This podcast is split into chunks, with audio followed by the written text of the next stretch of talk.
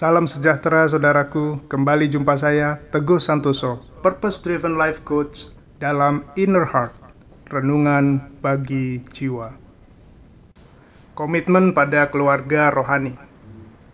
Minggu-minggu ini saya coach sebuah gereja dan beberapa pos PI di bawah naungan suatu sinode dalam melaksanakan 40 Days of Purpose.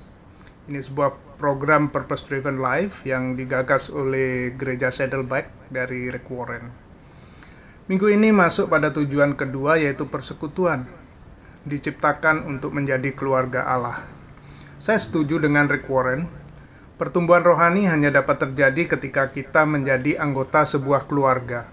Sama seperti bayi tidak akan mungkin tumbuh sehat tanpa sebuah keluarga yang merawatnya ketika kita percaya, kita menjadi anak-anak Allah, dan kita dibesarkan dalam sebuah keluarga rohani. Efesus 1 ayat 5 mengatakan, dalam kasih ia telah menentukan kita dari semula oleh Yesus Kristus untuk menjadi anak-anaknya sesuai dengan kerelaan kehendaknya.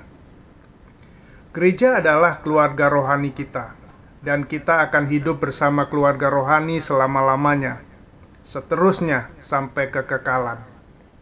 Keluarga jasmani belum tentu akan bersama kita selamanya, tetapi orang-orang yang sudah diselamatkan akan bersama-sama sampai di dalam kekekalan. Jika gereja adalah keluarga rohani kita, tentu setiap anggota keluarga harus memiliki komitmen terhadap tujuan bersama. Bagaimana kita mewujudkan komitmen pada tujuan Allah bagi gereja, keluarga rohani kita? Sama seperti hidup dalam sebuah keluarga, kita harus saling mengasihi, melayani, dan bersama-sama menjangkau orang lain. Masing-masing anggota mempunyai peran dan fungsi. Jika ada anggota keluarga yang tidak menjalankan fungsinya, maka kelangsungan kehidupan keluarga akan pincang.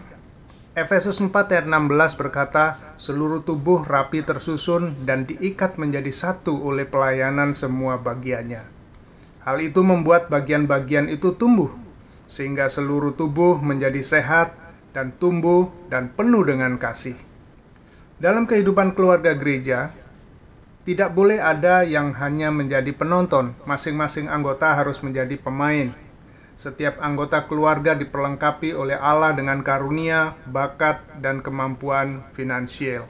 Sama seperti perumpamaan tentang talenta, maka Allah juga menuntut kita untuk menggunakan karunia itu, bakat itu, dan juga kemampuan-kemampuan yang Dia berikan. Di gereja di mana saya menjadi anggota, lowongan pelayanan banyak.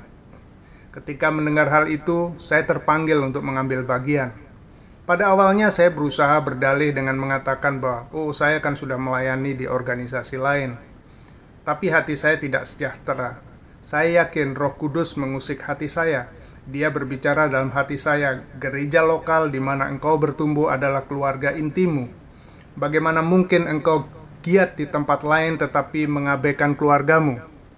Akhirnya saya terjun melayani, memberikan sebagian waktu dan talenta yang saya miliki untuk melayani di gereja.